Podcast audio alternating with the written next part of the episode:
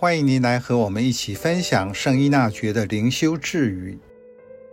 五月二十三日，就祈祷的人而言，成功和干枯的经验同样可能会是危险的。一则使人心因骄傲而膨胀，另一则使人感到无聊。在做完祈祷后，您会做祈祷回顾吗？刚刚祈祷时，自己有什么感受？我经验到内在丰富的满足，或是感觉空空，没有什么收获。祈祷一定要感觉满足和有收获才是好的吗？在这句字语中，圣依纳爵提醒献身于祈祷的人，祈祷的成功和干枯。具有同等的危险性。一方是人内心充满骄傲，另一方使人感到无聊。他说：“献身于祈祷的人，就字义来说，就是自我给予。这是祈祷的出发点和态度。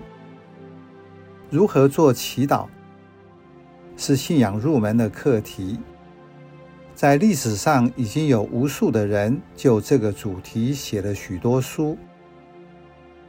现在有许多灵修学家也继续在写这个主题。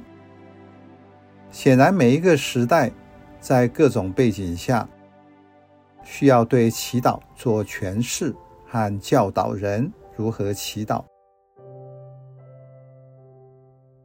如何评估一个好的祈祷是什么？不再自我感觉良好，只为满足自己的私欲，却不会聆听天主。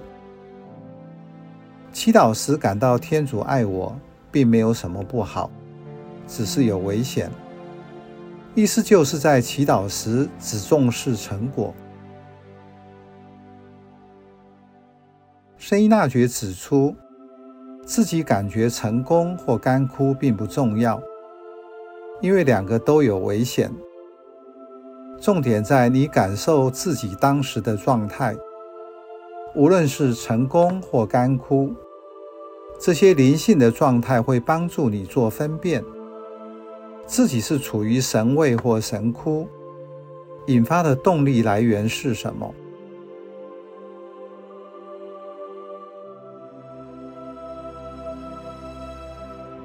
祈祷时所呈现出心灵的状态，就是在那个时候我怎么了？所谓的成功和干枯，只是你用人间的标准来衡量或判断自己的祈祷如何。要明白，这只是一个指标，引导人回到自己和天主的关系。这才是祈祷的意义和价值，而不是思想或感觉的好或坏、成或败、高或低。